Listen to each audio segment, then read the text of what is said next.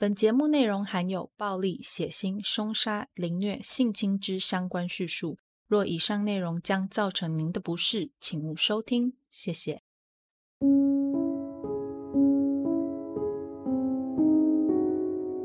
Hello，各位亲爱的 Bonus 们，大家好，欢迎回到 Them 他们的故事第二季。我是 Molly。在节目开始之前呢，一样让我们先来念一下我们的赞助名单。这几周以来的赞助名单有：向里万基教主、徐先生、Pete 周、E.T.，还有一位是名字超长的，一休是觉得单身超爽的，单身了二十六年的单身狗。哈哈哈，那非常非常感谢以上各位的赞助哦，Molly 会继续好好努力的在这一块里面好好的耕耘的。那最后那位名字真的是超长的，我当下看到的时候是有一点点怀疑我自己是不是看错了什么，不过蛮有趣的啦。大家如果有赞助的话，不妨把名字取得有趣一点，让 Molly 可以笑一笑，好不好？节目开始之前呢、我们先来一个纠错。上一集在讲案件的时候，我有说到陶德第一次入狱坐了十四年的牢，出狱的时候是十九岁，类似像是这样子的话。但这个统计资讯是有问题的。陶德当年的确是坐了十四年的牢，没有错。但是他出狱的时候是二十九岁，不是十九岁。这一件纠错呢，我们要非常感谢我们的老 bonus 哈鲁的提醒，因为他的提醒，我才发现我自己当下数学居然是出问题的。那这则纠错就请大家再注意一下，这样子。那这周对大家也很不好意思，拖了很久才更新。如果有追踪社群的人，大概就会发现 Molly 最近在社群上面不是很活跃。主要的原因，我其实也有放在限动上面。主要就是因为啊，Molly 从今年九月份开始多了一个新的身份，那就是学生。在接下来的两年里面，Molly 要修完一个十六个科目的学程。两年之后再看看状况，决定要不要继续把其他的相关课程也修起来。好，那两年之后再说。这个课程主要是公司要 Molly 回去上的啦，他们没有强制，但是 Molly 觉得，如果我想要继续保住我的饭碗的话，我还是乖乖的回去上课比较好。所以后来就答应公司了。这件事情其实从两年前我们就一直在开始在谈了。但是因为那时候 Molly 碍于身份的关系哦，要念书实在是很贵，然后我一直就逃逃逃逃到今年年初，因为身份转换了，才开始在跟公司做一个呃正式的双向的沟通，不然之前老板跟主管问的时候都是被我打哈哈打掉了。不过听到这边，大家也不要担心，会因为学校的事情影响到更新的，就只有这一周。因为 Molly 这几周一直都在做一些入学前的一些测试啊，事前的准备和文件的搜集，所以真的没有时间。那坦白说也没有心写稿，所以才一直拖到今天。之后就会回复我们原本的更新频率。那也要提醒一下，今天的节目会稍微长一点，所以 Molly 会分段讲，是分段，不是分集哦。所以，当你听到一个段落的时候呢，Molly 就会提醒大家，我们就静音乐，让 Molly 休息一下。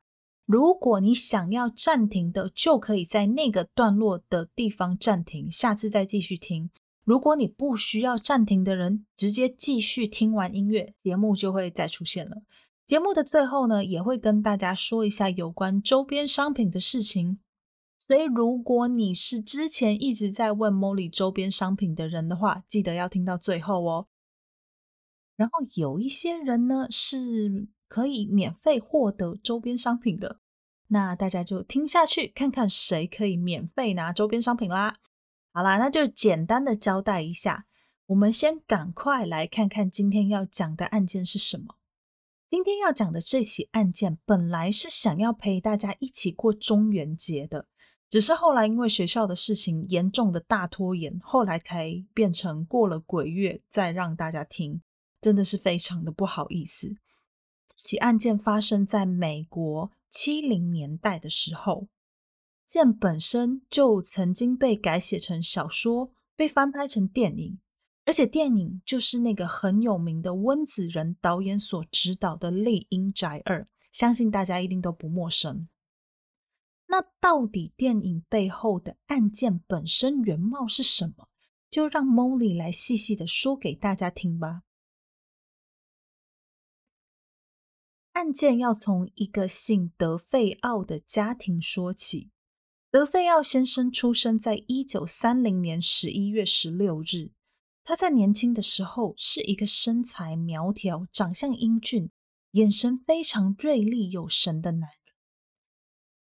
而和德费奥先生同年出生、还尚未结婚的德费奥太太，在外貌上也不遑多让。她曾经和多位政商名流交往过。其中一位便是当年的传奇歌手梅尔菲尔。在结婚之前，德菲奥太太和很多那个年代有姿色的年轻女性一样，想要进入时尚圈发展，成为一名模特儿。不过，这个梦想就在他遇见到德菲奥先生之后，就被他悄悄地给隐藏了起来。是德菲奥先生遇上了还单身的德菲奥太太路易斯之后。很快的就吸引了路易斯的眼光，两个人进而交往，没过多久就步入了礼堂，组建了自己的家庭。他们在一九五一年九月二十六日的时候生下了大儿子罗纳德。由于罗纳德是家中的长子，所以德费奥夫妇对这个孩子有着非常非常非常高的期望。他们对于罗纳德的管教相当严格。认为他们有责任和义务要好好的教养这个孩子，这样才能让他有出息，未来也才能成为弟弟妹妹们的好榜样。不过，他们的严格似乎没有什么标准。根据路易斯的弟弟表示说，他曾经看见德费奥先生在上一秒还紧紧地拥抱着小罗纳德，对孩子展现出十足的慈父形象，但下一秒。他就忽然冷不防的将孩子远远的推开，或者是丢到房间的角落。其中一次就发生在一个家庭聚会上，那时候年仅两岁的小罗纳德和家人一起聚在地下室里面看电视。不过不清楚是什么原因，或者是小罗纳德有做出什么出格的行为。总之，路易斯的弟弟就亲眼看见德费奥先生突然站起身。将小罗纳德推到墙边，害得小孩头和身体就直接这么撞上了墙壁。而那样的撞击程度，对一个两岁大的孩子来说，毫无疑问的造成了很大的伤害。当时德费奥一家原本是住在纽约布鲁克林区的一个小公寓里，小公寓里面除了德费奥夫妇两人之外，还挤了他们的小孩。他们分别是大儿子罗纳德、大女儿童恩、小女儿艾丽森、二儿子马克和小儿子约翰，总共七个人。使德费奥先生的工作主要是帮助他的岳父在布鲁克林区做一个汽车经销商的工作。一九六五年，德费奥先生的认真努力总算得到了回报。他利用这几年努力存下来的钱，在纽约的长岛买了一间属于他们一家人的房子。这间有着荷兰殖民时期风格的房屋，位在长岛阿麦蒂米尔海洋大道一百一十二号上。房子本身是沿着运河建造的，所以他们的后院除了有游泳池之外，还附带了一间用来休闲或是停靠自家游艇的船屋。一家人就这样住进了位在纽约富人区的大房子里。德费奥一家都非常喜欢这个新家，这里不仅空间宽敞，环境优美，附近周围的邻居素质也很高。跟那间狭小拥挤的布鲁克林公寓比起来，这间位在富人区里面的别墅更适合生活，也更适合孩子们的成长。德费奥先生满意的看着自己提供给妻子和孩子们的生活环境，对于自己能够给予家人这种中产阶级水准以上的生活感到非常的自豪，非常的有优越感。不过，在他供应整个家庭一切所需的同时，他也正如同早期那些在家庭中有着绝对权威的父亲或者是其他男性一样，是一个绝对霸道的角色。他的脾气暴躁，对家人没有耐心，常常会因为一点小事不合自己的心意，就和家人们发生争吵。而这样的争吵似乎有越来越多的趋势。特别是当大儿子罗纳德渐渐长大之后，这些争吵好像就变得越来越有针对性，好像所有的问题都是冲着罗纳德来的。德费奥一家的冲突中，常常可以看到德费奥先生和大儿子罗纳德的身影。如同前面所说，德费奥先生认为，既然身为家中的长子，罗纳德就有义务和责任要给弟弟妹妹们树立好榜样，因此他对罗纳德是特别的严苛。但是我们都知道，严厉的管教在不适当的情况之下，很可能会本末倒置。我们甚至可以大胆的说，德费奥先生对罗纳德的过度管教，很多甚至都已经达到了家暴的程度。也许是身为长子的压力，也许是因为德费奥先生教养孩子的方式，罗纳德最终成为了一个沉默寡言的孩子。由于不擅长与人交谈，加上正值成长期的罗纳德本来就有着比同年龄孩子来得要臃肿的身材，于是他在学校里便成为了其他同学捉弄，甚至是霸凌的对象。只是这样的情况没有持续太久，罗纳德很快的就从被害人转变成为加害者。被欺负久了，他也学会利用自己在身材上面的优势，带头去欺负一些比较弱势的孩子。这样子的行为就让他成为了学校老师眼里的麻烦人物，因为常常在学校出状况。德费奥夫妇三不五时的就要到学校里面去接闯祸的罗纳德回家，在学校和家庭两方都无计可施的情况之下，他们只好将罗纳德带去看心理医生，看看要怎样才可以改变罗纳德的行为。但罗纳德一点都不觉得自己这样有什么问题，从来不觉得自己需要接受治疗。夫妇两个人对于叛逆的儿子可以说是一点办法都没有。只能任凭他继续这样下去，也不知道从什么时候开始，德费奥夫妇开始用奖励的方式来让罗纳德听话。他们开始会给予罗纳德各种经济上的支持，只要他开口说想要的东西，夫妇两个人就会尽可能的去供应给他。反正只要他能乖乖的不惹出什么事情，一切都好说。而将用金钱来奖励孩子的办法，也在罗纳德身上奏效了。在每次物欲被满足之后，他便会乖上一阵子，让德费奥一家可以稍作喘息。不过，奖励这件事情用得不当，还是会招来可怕的后果。事实也是如此，这个方法走到后面就变得很扭曲。德费奥夫妇为了要满足罗纳德的需求，提供给罗纳德的金额越来越大。他们甚至就曾经买了一架高达一万四千美元的游艇送给罗纳德当做礼物。在向无限制的金钱物质的援助之下，很不意外的，罗纳德就越走越偏，最后染上了毒瘾。海洛因和 LSD 是他习惯会使用的药物。这时候的他才只有十七岁，就因为毒品和行为上的问题被学校退学了。不过，你以为德费奥夫妇会因为这样就得到教训吗？没有，他们反而更加的变本加厉。在罗纳德被退学之后，德费奥夫妇就想说：“哦，那好吧，既然不能读书，就学个一技之长来工作吧。”于是，德费奥先生就让罗纳德在他的公司里面当汽车维修员，认为孩子学了一技之长，应该就可以变得成熟一点。将来如果想要离开原生家庭去到外面闯荡的话，有个本事也不至于饿死。德费奥先生先是买了一台全新的新车给罗纳德，让他在上班的时候有交通工具可以使用，还提供给罗纳德一份薪水丰厚，但是事情又很少的工作。不过罗纳德没有珍惜这个机会，他开始摆烂。认为，即便他不用去工作，也照样可以领到高额的薪水，那为什么还要去工作呢？所以，罗纳德对于工作的态度是非常差劲的，常常要去不去，不是迟到就是早退，也不会顾及一下外公和爸爸在公司里面的面子。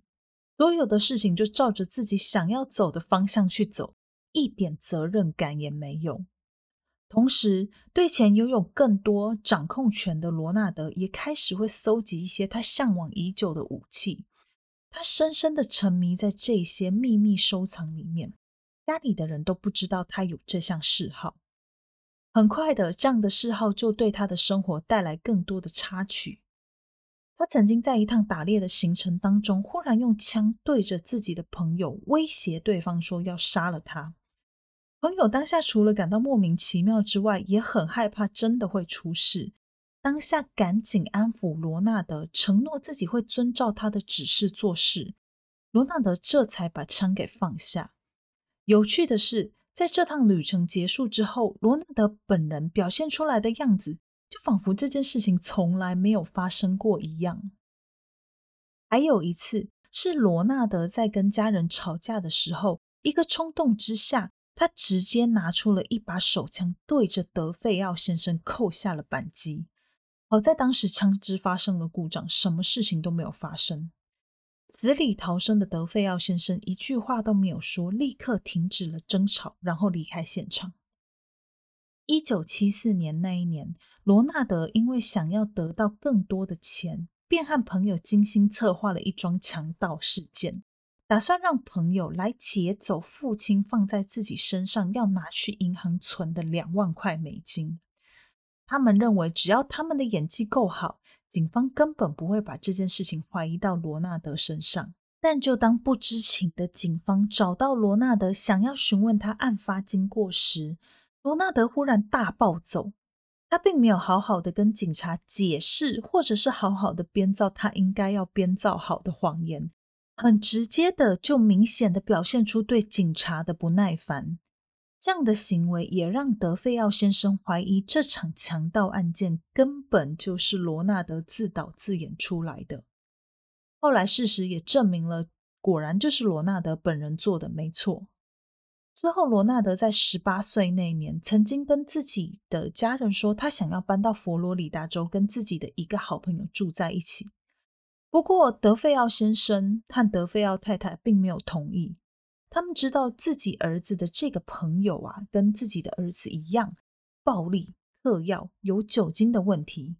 他们怎么可能允许自己的儿子搬到远方，正大光明的跟这种人混在一起呢？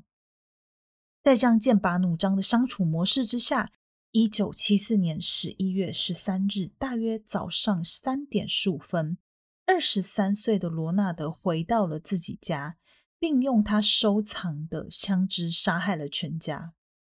那天凌晨，他进入家门之后，先是悄悄地进到主卧室，看着熟睡的父母，他首先对着德费奥先生开了两枪。德费奥先生没有挣扎，当场死亡。听到枪声的德费奥太太从梦中惊醒，在她还没有搞清楚事情的真相时，罗纳德立刻也对着德费奥太太连开了两枪，一样没有太多的挣扎。德费奥太太也是很快的就失去了气息。接着，罗纳德又到了其他房间里，对着弟弟马克和约翰各开了一枪，两个人在经过了同样的方式之后，都当场离世。这时候，罗纳德便握着他那一把三十五厘米口径的散弹枪，双眼透着杀气的来到了妹妹艾丽森的房间，一样是一发子弹就解决了对方。最后，他到了另外一层楼，杀害了德费奥家最后的一个人，也是他们家的大女儿童恩。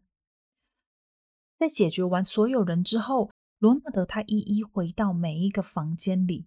静静的看着已经没有生命迹象的家人，默默的陪在他们身边，就像是在为他们哀悼一样。接着，他捡起了案发现场的弹壳，收进了自己的口袋里面，然后进到浴室里面开始清洗溅了满身的血迹。他甚至还刮了胡子，让自己看起来很清爽，很有精神。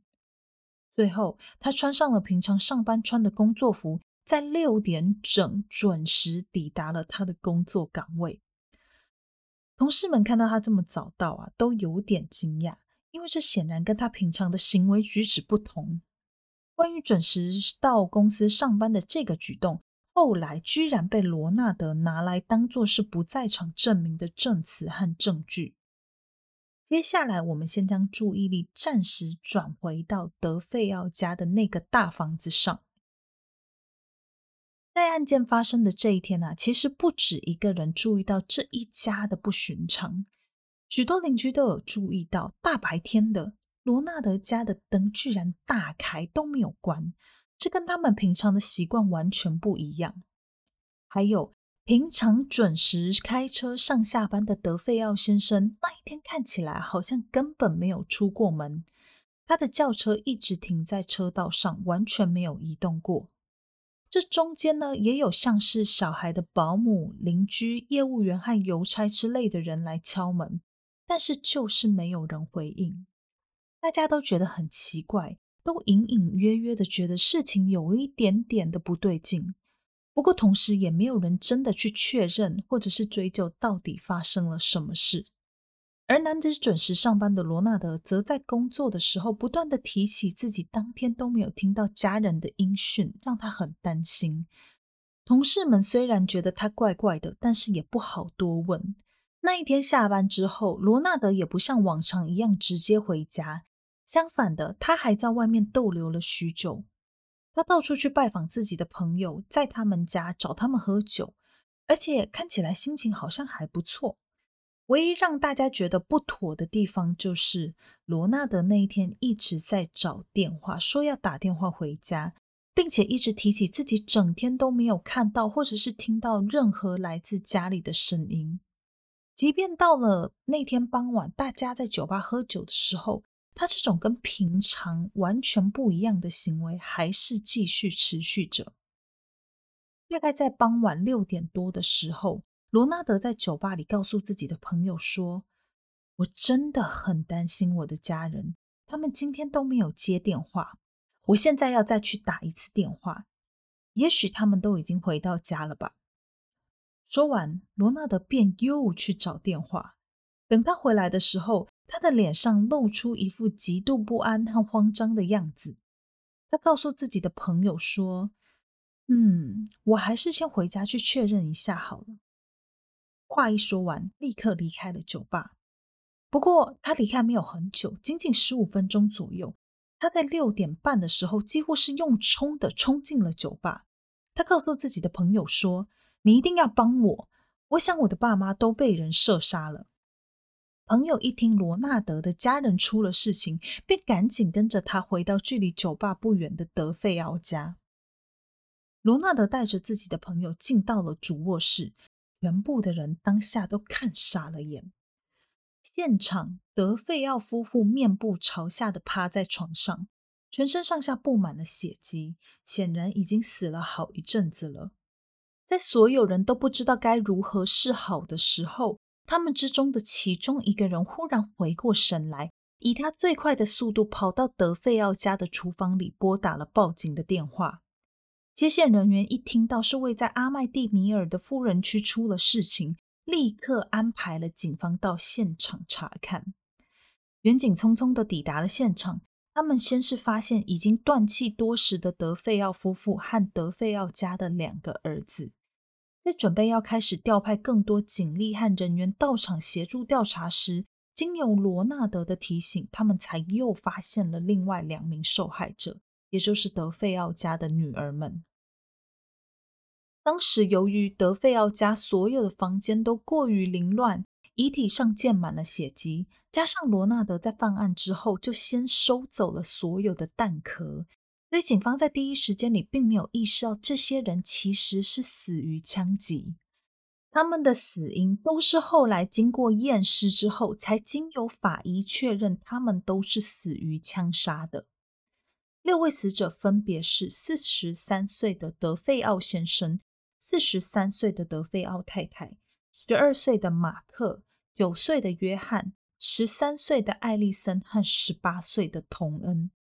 六个人的遗体全部都是面部朝下的死在床上，此前都没有任何挣扎的迹象。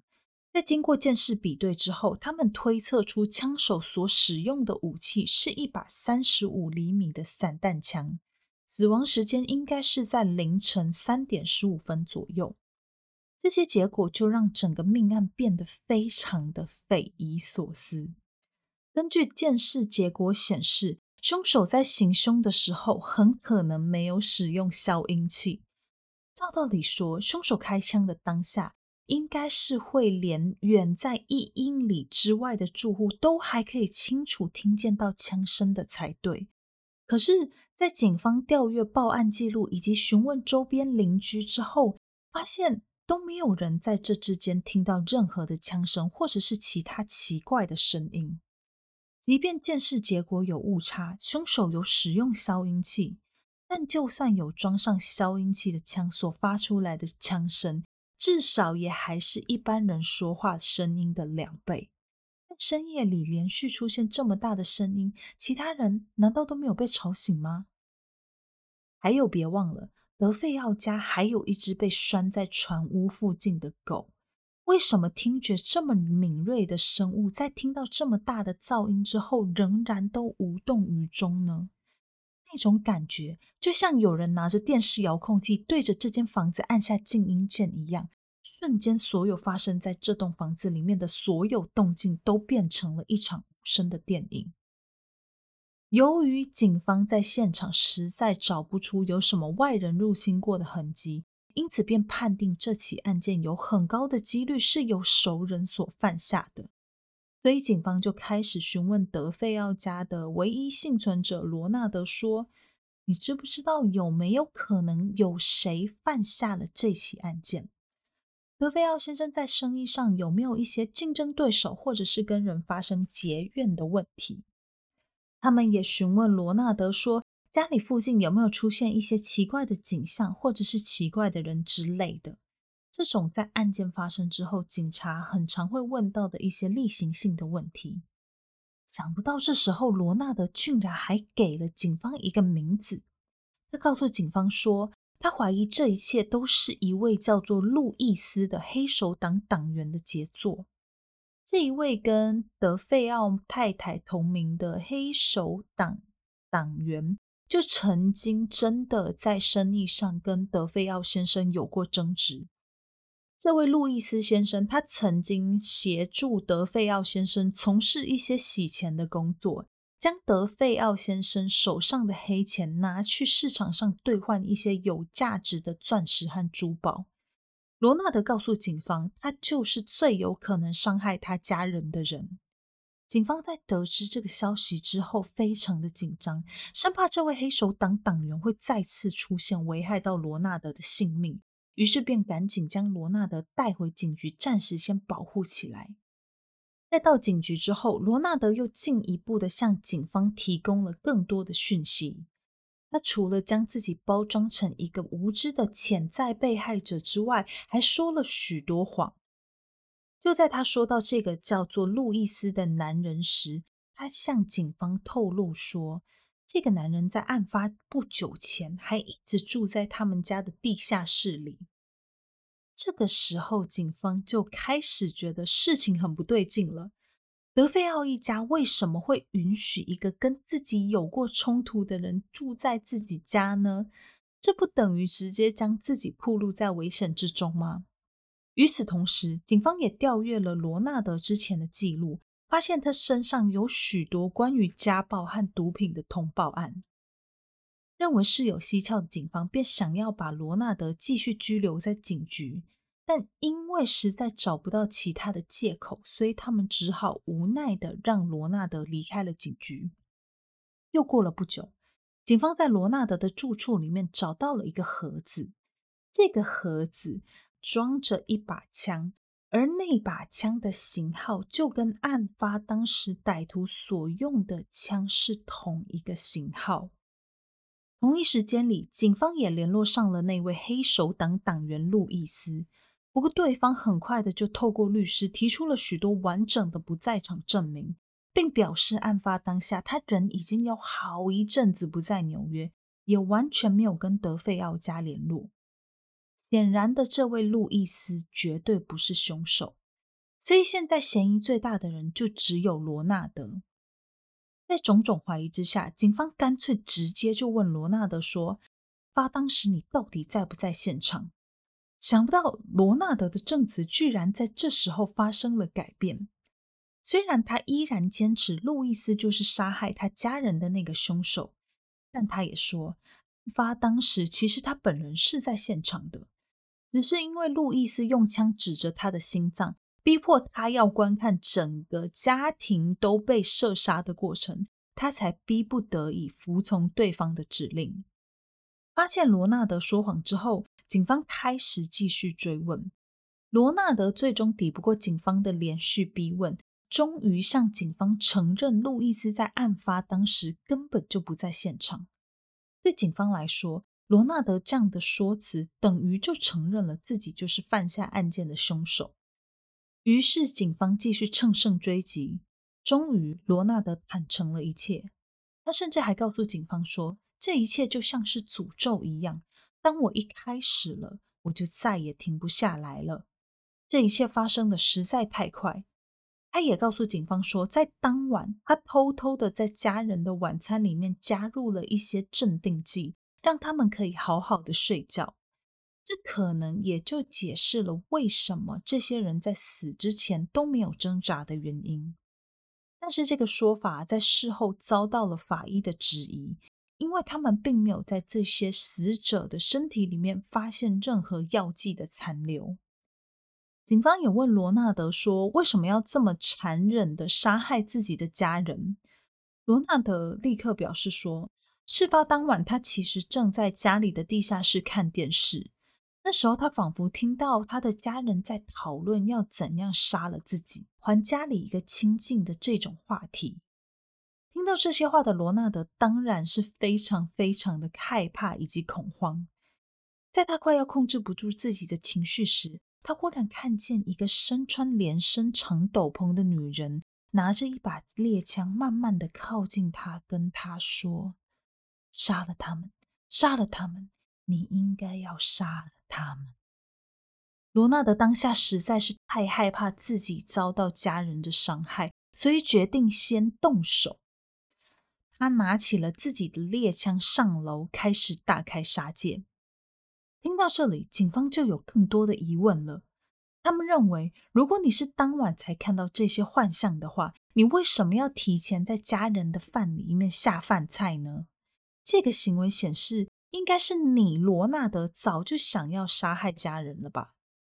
罗纳德听到警方这样的质疑，便连忙改口说，他不是当天晚上看到的幻象，是几天前就看到的。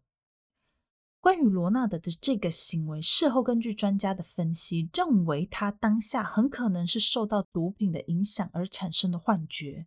不过，也不排除罗纳德只是因为纯粹的想要脱罪而使用这样的借口，让自己看起来好像精神不正常的样子。除了以上不断改变的证词之外，罗纳德在事后也不断的改变自己的说法。他的其中一个证词是说啊。他早在很久之前就有跟童恩，也就是德费奥家的大女儿，讨论过要怎样杀掉自己的家人。他们会讨论这件事情的主要原因呢，是因为德费奥夫妇完全不喜欢童恩的男朋友，也强烈的禁止他们继续往来。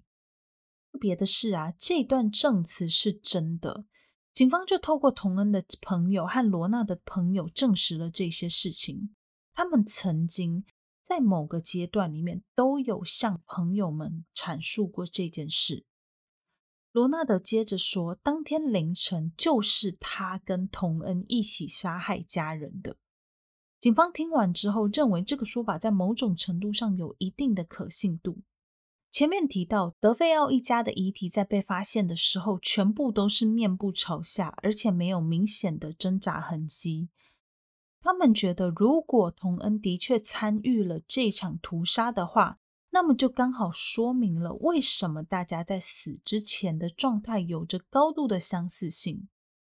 他们也推测，也许有可能是童恩先逼迫家人一定要趴在床上，再由罗纳德设计的。也有可能是因为童恩在射杀家人时不想要看到家人害怕的表情，而强迫他们要趴在床上。而且照这个顺序来看的话，童恩的确也是家中最后一个丧命的人，所以这个说法极有可能是真的。罗纳德很有可能是因为想要脱罪，所以干脆将知道真相的童恩一并杀害。对于这样的推论呢，罗纳德本人是既没有承认，也没有否认，就跟那些他过去所提供的证词与说法一样，除了不断的在改变之外，证词和证词之间都有着明显的漏洞。在这起案件开始听证会时，罗纳德的律师就曾经想要以精神有问题来为罗纳德做辩护，他告诉法官说，罗纳德从来都没有否认自己的犯行，甚至是他承认了所有的谋杀。他的证词之所以会一直更改，只是因为他当下精神实在太过错乱，导致他没有办法把清楚的真实事发经过给描述好。加上罗纳德一开始行凶的动机就是为了要保护自己，这完全属于正当的自我防卫啊。即便罗纳德有过错，考虑到他长期为精神疾病所苦，以及正当防卫的理由，法官不应该重判。检察官们听到这样的辩护词时啊，全都感到不可思议。他们认为罗纳德说法前后不一，不断的在变换证词，就是为了要脱罪，还能有什么借口？加上罗纳德曾经在法庭上说过：“你认为我现在说的话都是在开玩笑吗？如果我现在就有知觉的话，我就立刻起身来把你给杀了。不过很可惜的，我现在一点感觉都没有。”这段听起来一点逻辑都没有的话，成功的激怒了检察官。检察官当下就决定一定要罗纳德被重判。他们开始聘请一些心理方面的专家，想要去证明罗纳德的心智是正常的。在专业人员的评估之下，发现罗纳德的确是患有一些反社会人格障碍。这就是听真实案件常常会听到的反社会人格。最后，在不断变化证词的情况之下，罗纳德在一九七五年的十月四日，被认定六起二级谋杀罪成立。一九七五年十二月四日，罗纳德被判处了六个二十五年以上的有期徒刑。这样的判案方式是比较属于早期的判案方式，给了一个很模糊不清的刑罚。这中间呢，罗纳德多次申请假释，但是都没有得到允许。他就这样一直被关在监狱里，直到死亡的那一天。这起案件的讨论度很高，除了被翻拍成电影、改编成小说之外，人们至今仍会不断的去猜测罗纳德当时犯下这起案件的动机是什么。有人推断说，主要是因为他跟童恩想要杀全家的计划被德费奥夫妇给发现了，在不得已的情况之下。他只好提前动手。也有人认为，罗纳德是因为毒品和迷幻药所带来的幻象，让他失手杀了家人。再来，还有人认为，真正的原因全是来自德费奥夫妇高达二十万美金的人身保险。只要他们一死，只要他的兄弟姐妹也不在了。那么罗纳德就会成为这些保险金的唯一受益人。还有那些当时比较相信鬼怪传说的人，就认为说：“哎，那间房子早就受到诅咒啦，躲了那么多的怨灵和冤魂在里面，罗纳德应该会受到他们的影响，才痛下杀手的吧？”不过，不管真正的原因是什么，都已经没有人知道了。因为罗纳德本人就在今年二零二一年的三月十二日过世，死的时候才六十九岁。德菲奥一家仍旧充满着谜团的案件算是告一个段落了。但是发生在阿麦蒂米尔海洋大道一百一十二号这间房子的事情，却似乎还没有结束。这间房子就像被上了诅咒一样，更多可怕的事情和传说还在后面。那案件说到这里，让 Molly 休息一下，喝口水，喘口气。音乐之后，我们马上再回来。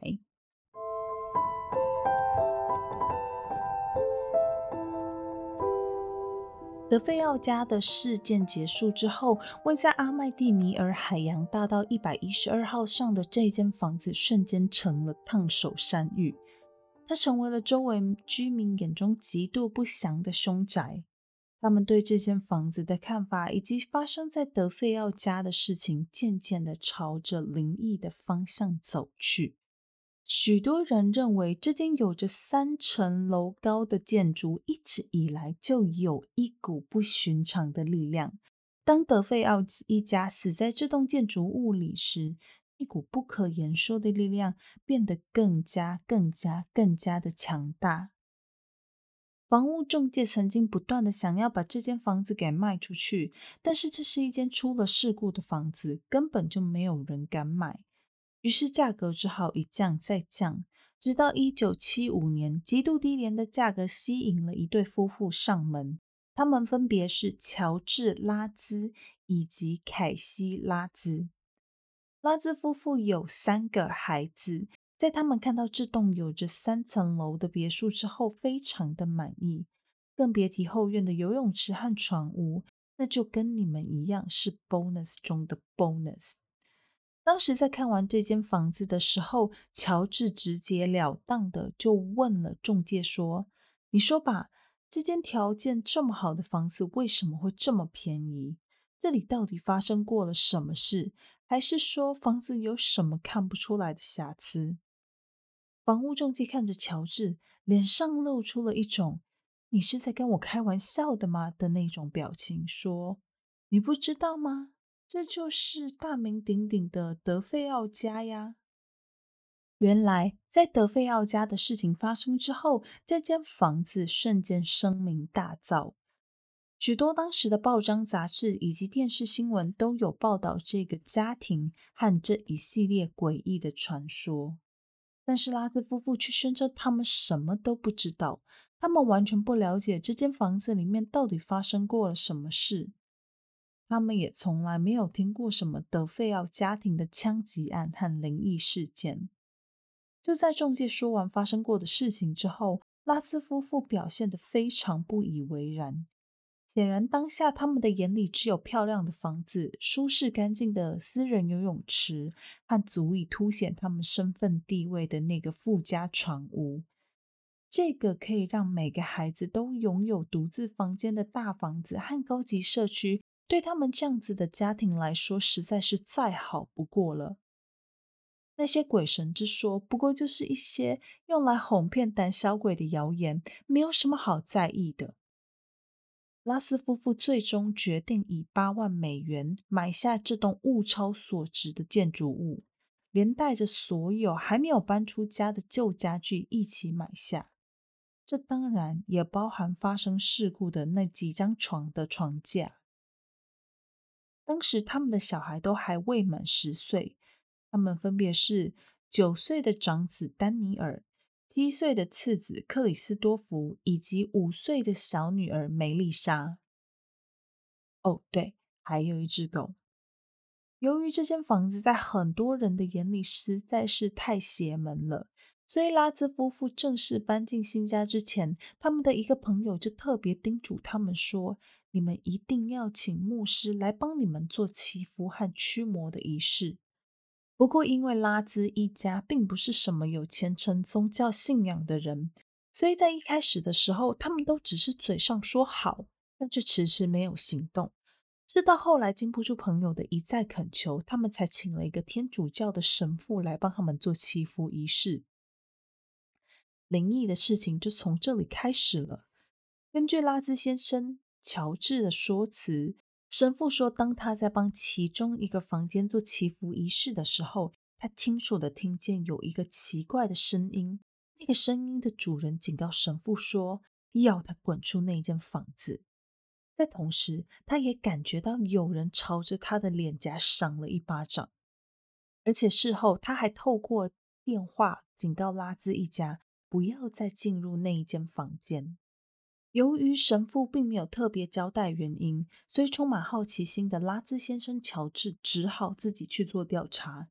一问之下，才发现原来做完祈福仪式回去之后，神父便生了一场几乎要夺走他性命的大病。不过当下铁齿的拉兹先生觉得这一切都只是巧合。他仍然决定要住进那间受到诅咒的房子。想不到，在他们住进新家之后，还真的就发生了许多让人毛骨悚然的事情。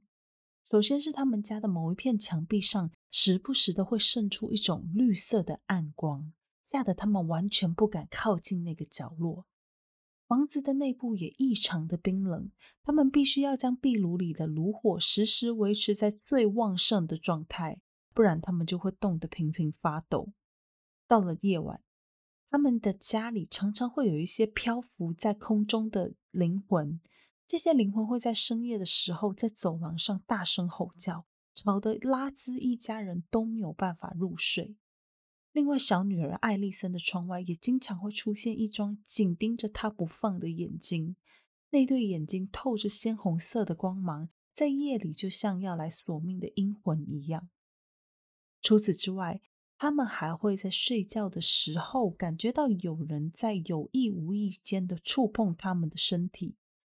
挂在墙上的十字架常常会被人倒过来放，或者是乔治总是会莫名其妙的在德费奥一家被杀害的凌晨三点十五分这个时间点醒来。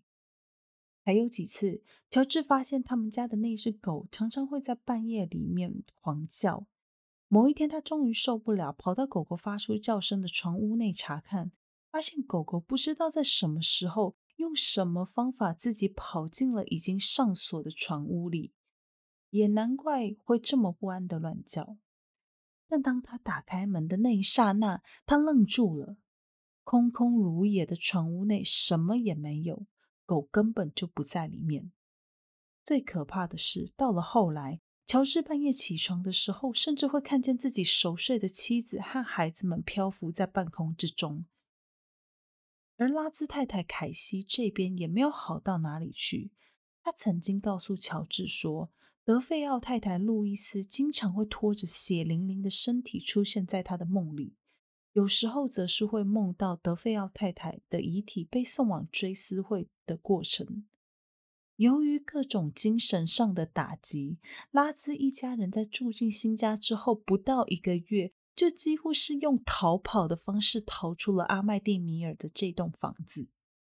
在刚离开那间房子的时候，拉兹夫妇只是简单的说明说，他们有一天一定会再回到那个漂亮的大房子里。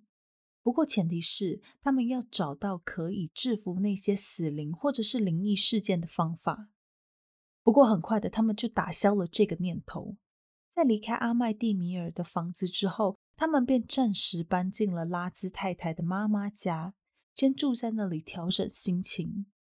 就在这个时候，他们居然发现，他们竟然可以在拉兹太太妈妈家里面看到。那些曾经在阿麦蒂米尔看见的那些亡魂，想不到这些亡魂居然跟着他们一起离开了房子。发现这件事情之后，拉兹夫妇当下决定这一辈子再也不要回到那间鬼屋去。他们聘请了一些大胆的搬家工人，到阿麦蒂米尔的家里面去拿了一些重要的东西。虽然很喜欢那栋房子，也很舍不得就这样抛弃才刚买不久的新家，但那些历历在目的可怕灵异现象，让他们再也不敢靠近那间房子。就在他们经历了这些可怕的事情之后，有趣的事情就发生了。这时候开始有人出来踢爆说，这些事情全部都是拉兹夫妇所编造的谎言。那些在窗外诡异的光芒，只不过就是社区邻居家放养的猫。还有那些听起来很可怕的事情，主要的阐述对象都是乔治，好像所有不寻常的事都是冲着他而来。另外一件事情就是关于那位上门来为拉兹家做祈福的神父，他自己本人是表示自己根本就没有去到拉兹家的那栋房子里面去帮他们做任何的祈福仪式，更别提什么大病了。他当时只是受人之托，在电话中跟拉兹夫妇通过电话而已。在知道拉兹夫妇他们两个人没有祈福或者是驱魔的需求之后，就再也没有跟他们联络了。这件事情让很多人开始质疑那些发生在拉兹家里的事情的可信度。也许他们是在说谎，但是他们说谎的目的又是什么？这就没人知道了。社会上开始对这一连串的事情有了不同的立场，有人相信，也有人不相信。其中就有一对对这件事情深信不疑的夫妻，决定要到这个地方一探究竟。他们就是鼎鼎大名的华伦夫妇。我想，关于华伦夫妇这一对夫妻的事迹，如果你有看过一些恐怖电影，特别是《厉阴宅》系列电影的人的话，你就一定会知道这两个人。这两个人不是导演胡乱瞎编的哦，他们是真的存在，而且他们还是当时教廷有认证的驱魔人。华伦夫妇两个人在一九五二年的时候成立了新英格兰灵异研究协会，算是新英格兰地区最早成立的捉鬼组织。在他们超过五十年的职业生涯中，他们调查了高达一万多起的灵异事件，在决定要到那个鬼屋之后，华伦夫妇两个人就带着记者和他们的研究团队一起进到那栋屋子里面。当时才一进到那间屋子里，华伦太太就感觉到非常非常的不舒服。虽然如此，但她还是就直接走进了地下室。因为他认为多数的怨灵都会躲在地下室里面。当他一脚踩下最后一级的木梯时，就立刻感受到有一股莫名的压力在不断地将他的肩膀和头一直往下压。接着，他开始看见一些不寻常的幻象，像是角落里面的其中一扇门就透着大片的红光。他深信那便是通往地狱的入口。另外，德费奥一家人的遗体也显现在他们的面前。说也奇怪，当时的地下室就正是警方在办案期间用来暂存德费奥家遗体的地方。这件事情是警方从未对外透露的。华伦太太还在其中一个被害人的房间里面看到被害人在死前做的那些痛苦和挣扎，还有很多很多惧怕的氛围围绕着房间。他们的摄影团队甚至还拍到了一个形象非常清楚的小男孩，而这个小男孩则被认为是德费奥家中的其中一个儿子。种种奇怪的现象都让华伦夫妇表示这个房子的确有问题，也很快的就为房子做了祈福和驱魔仪式。但说也奇怪，在他们做完这些仪式之后，这间房子似乎就恢复了正常。后来再住进去的人再也没有发生过任何特殊的灵异事件。得知到这件事情之后，罗纳德的辩护律师便多次的向社会大众提起关于拉兹夫妇所说的那些事情根本就都不存在。德费奥一家住在那间房子里的时候，根本就没有发生所谓的灵异事件。于是他便写了一篇文章放在杂志上。那篇文章大概就是在讲说，关于当年拉兹夫妇所说的那些恶灵、绿光、漂浮和梦境，根本通通都是编造出来的。罗纳德透过律师表示，关于那一间房子真实的部分就只有谋杀，没有什么闹鬼，也没有什么灵异现象。另外呢，Molly 这边有查到一些资料。有些人认为啊，当年拉兹夫妇之所以会待不到一个月就急着要离开那间房子，主要的原因就是因为一些财务的因素。为了要避免债主来追债，他们只好选择逃离现有的住家。不过啦，我自己是对这个说法觉得有一些些漏洞。你想想看，如果拉兹夫妇真的是为了要躲避债主的话，为什么他们不选择悄悄的离开就好，还要把这件事情闹得沸沸扬扬的，引起其他人的注意力呢？拉兹一家的事情过了很久很久，甚至到他们死前，他们都没有改变他们当年的说辞。这些事情究竟是真的还是假的？现在已经没有人能够去佐证了。因为拉兹夫妇分别已经在二零零四年和二零零六年的时候过世，他们的孩子也不知道跑到哪里去了。事情的真相只能跟着他们两个人永远的一起被埋进棺材。基本上，今天讲的整个案件就是后来被翻拍成电影《丽英宅》第二集背后的故事，所以推荐一下。如果你喜欢也胆敢看恐怖电影的人，就去看一下《丽英宅》第二集吧，你会对今天讲的这起案件更有感触。Molly 胆小不敢看啦，但是我还是会推荐。推荐的原因是呢，呃，这部电影在影评网站烂番茄上面有八成以上的正面评价，所以应该算是一部还不错的电影。敢看这样子的电影的人，就赶快去看一下，然后跟 Molly 分享你的看法。诶，我必须说啦，像灵异事件的这种东西，Molly 本人并不是绝对的相信或者是不相信。毕竟你想想看，想要遇到神迹这件事情本来就是一个神迹了。我想灵异现象也不是那么容易就可以遇到的。Molly 在生活中遇到一些不合常理的事情的时候啦。通常都会很理智的，先以科学的方式来做解释，而且也几乎都可以被解决。不过这不代表我就不相信鬼神哦，我只是觉得要遇到他们没有那么容易而已。啊，我很胆小嘛，所以能够透过科学解决的问题，就不要没事拿来吓自己了啦。然后前一阵子我也有在社群上面募集一些大家的鬼故事。本来是要在农历七月跟大家分享的，但是眼看鬼月都过了，只好等有机会再来跟大家说啦。不过如果大家还是想要投稿的话，就继续投稿没有问题。我集一集，到时候变成一集跟大家做分享。话说回来，像罗纳德这样的刑事案件，我们通常会称他为家庭歼灭者。这种案子的加害者通常是一个家庭里面的一个成员，他们会利用很短的时间，一次性的夺走数个家庭成员的性命，是数个，不是只有一个。被害人常常会是加害人的小孩、亲戚、兄弟姐妹，或者是父母，而且有高达一半以上的家庭歼灭者。也就是这些加害人，他们在伤害完家人之后，会选择跟着家人一起走，也就是自杀。这样的案件在真实犯罪史上其实还算不少，而且你很可能都有听过。举例来说，像是之前在 Netflix 上有演的那个美国科罗拉多州邻家好爸爸克里斯多弗·瓦兹，就是其中一位。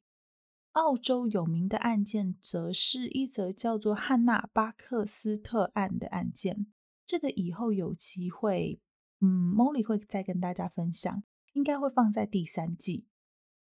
再来就是台湾很有名的洪若潭事件，这些案件都是很典型的家庭歼灭者的案件。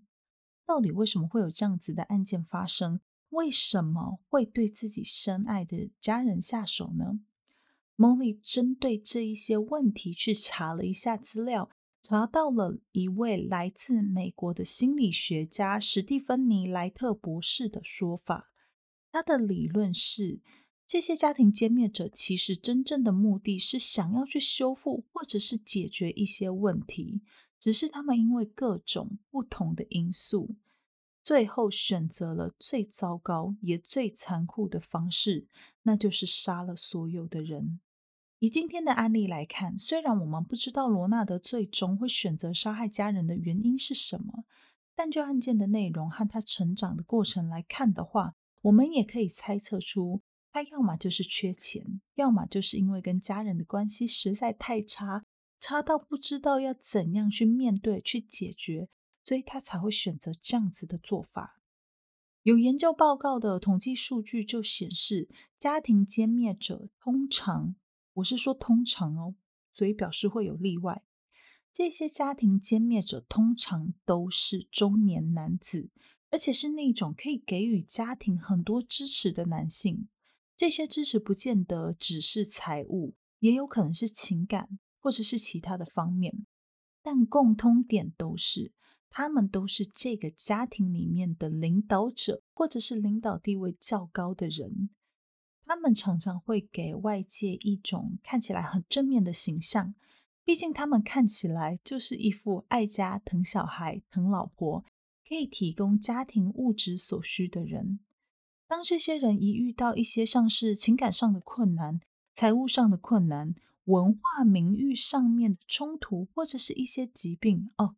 特别是精神疾病的时候，他们往往会选择用最极端、最激烈的方式来解决这些棘手的问题，而男性的比例又占了所有家庭歼灭者之中的百分之九十五。这样的现象也说明了，即使到了今天二十一世纪，这个已经提倡男女平等的年代。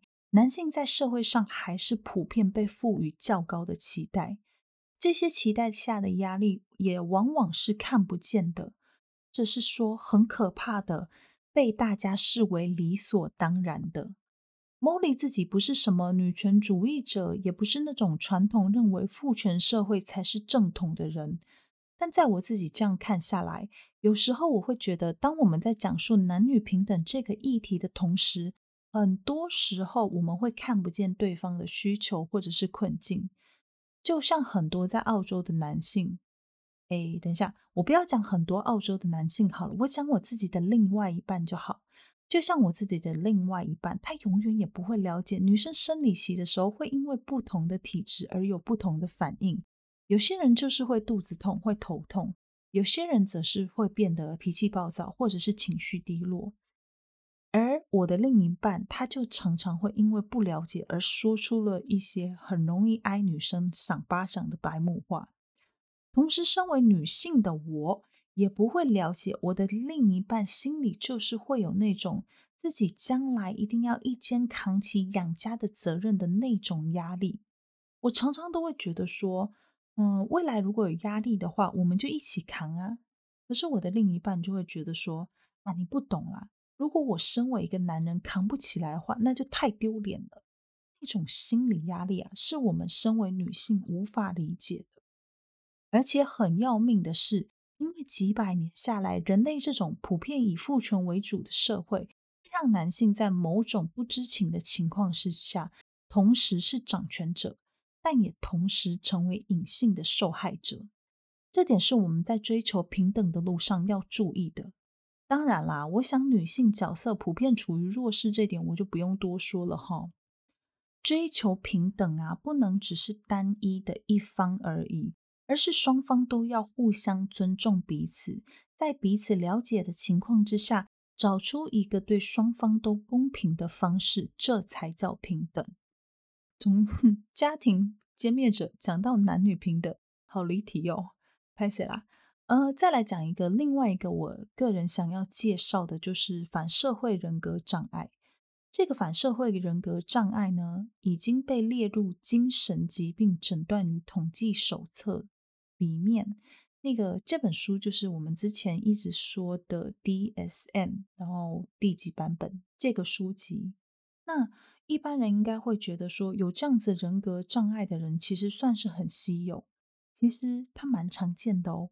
不过，他的理论跟我们之前讲的那个恋童障碍的理论有一点类似。简单的说，有反社会人格倾向，不见得你反社会人格障碍，也不代表你就一定会犯下什么不可原谅的错误。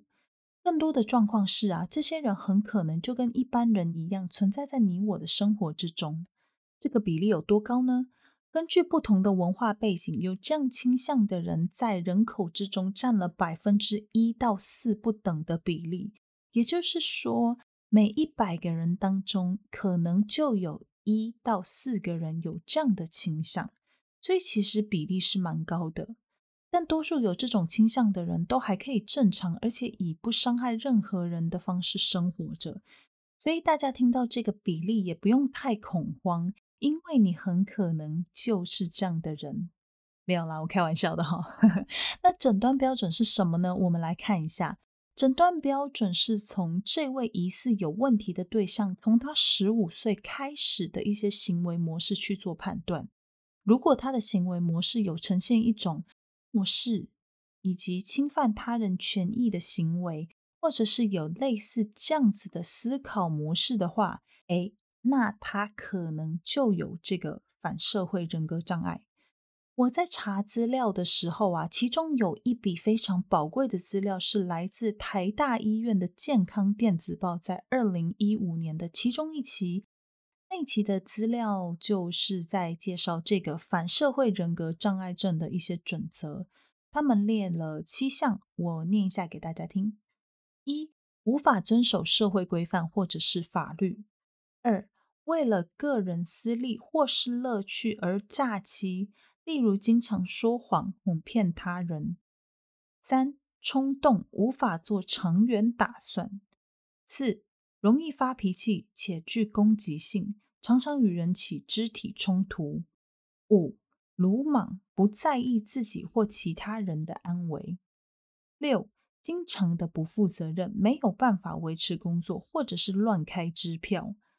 七、不知悔恨，少内疚感，常常以无动于衷或者是合理的方式看待自己对其他人所造成的伤害、虐待或偷窃。这七项里面，如果符合超过三项，就有很高的几率是反社会人格障碍。电子报里面也举了一些例子，像是常说谎、翘课逃家、使用非法药品。反复去做一些违反法律的事情等等，都是反社会人格障碍症的迹象。我会把这一篇资料放在资讯栏里面，它是中文的，大家可以去看看，会比我讲的还要清楚。那形成的原因跟很多的精神疾患一样，可能是遗传，有可能是大脑受损、大脑发育不良，或者是家庭和社会环境的影响。家庭方面，我认为今天的案件主角罗纳德就是这样子的例子。他因为父母在管教上面的前后不一致，导致他在成长的过程当中没有一个稳定的方向去奠定他的价值观，就让他有点不知道怎样才是正确的处事方式，所以形成了这个问题。那社会环境的部分，我就要来告诉大家一个好消息。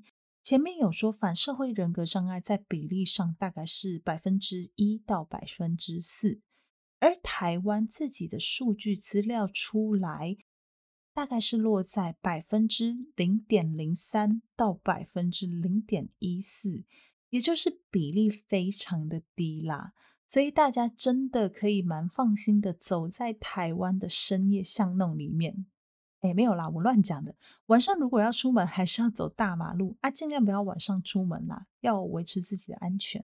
那不管怎样啊，Molly 都不是什么专业的从业人员，所以你也不要很可爱的跑来问我说，你有没有这个倾向啊？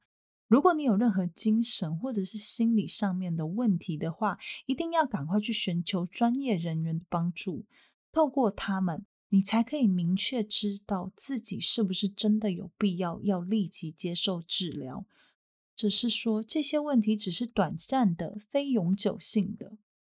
好啦，那今天的节目真的很长哦，讨论就先到这边结束。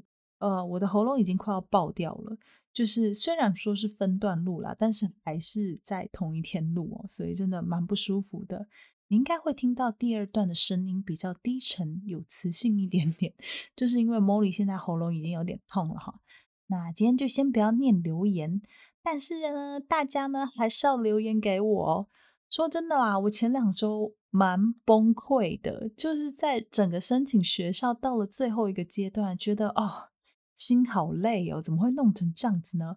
外国人要在一个地方念书，真的好困难，就是觉得啊、心情很不好。那时候啊，我还真的就是回去看大家的留言，才维持好心情的。所以大家拜托 Apple Podcast 去帮我打个五星外加留言，好不好？哦，对，要跟大家说一下周边产品的事情。应应观众要求，目前周边产品已经决定了，那是贴纸跟明信片。贴纸的话，第一刷有限量，会不会有第二刷？我不知道，看第一刷卖的怎样。那可以购买的时候呢，我会在节目上跟大家说，应该会是在下一集的时候公布，好不好？那这是应大家要求去做的，所以我没有印太多，目标是不亏钱，这样就好了。我没有要赚钱，重点是不亏钱，好不好？那明信片的话呢，就是我自己私心想要送给过去有赞助 Molly 的 Bonus 们的礼物，聊表我对你们的小小的感谢。所以截至到二零二一年九月十二日，含九月十二日之前，你曾经有赞助过 Molly 的 Bonus，麻烦私讯我你们当初赞助所填写的 email 当一个认证，顺便附上任何一个你可以收到明信片的地址。Molly 会写一张明信片送给你。如果你是在澳洲或者是纽西兰大洋洲的 Bonus，明信片会直接从 Molly 的所在地，就是澳洲寄过去。应该都大洋洲了，邮局不会寄丢才对。那像其他地方的 Bonus，例如说美国、香港和台湾的话，我会统一先寄回到台湾。那台湾那边会有小帮手帮我贴上邮票，再从他们家寄出。这样做是为了要避免现在不可靠的澳洲邮局才做的决定啦。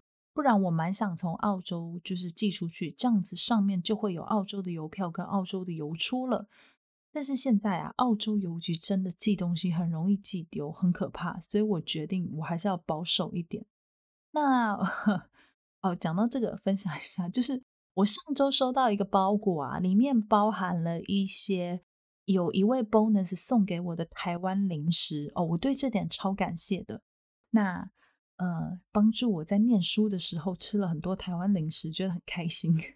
那还有一些其他就是台湾的家人朋友寄来的东西，你们知道这个包裹居然在外面漂流了快要三个月才收到，所以我很害怕东西会寄丢。所以才会决定，呃，我还是用货运寄回去，然后呢，呃，再请台湾的小帮手帮我寄出明信片。呃，明信片的内容和贴纸就是节目新的 logo。那新的 logo 长怎样，我就先保密，所以大家可以期待一下。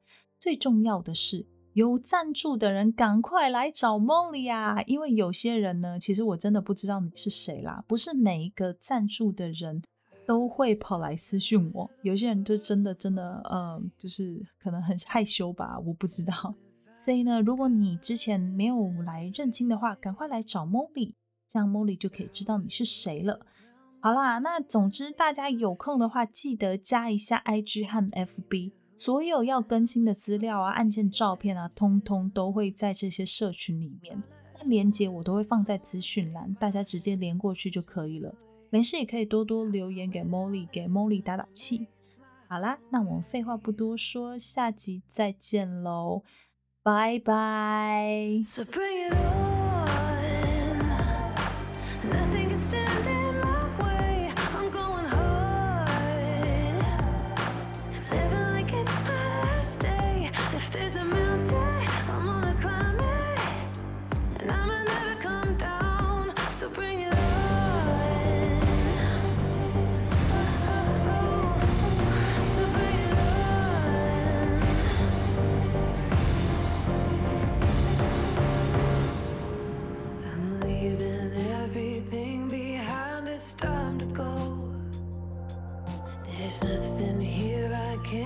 places to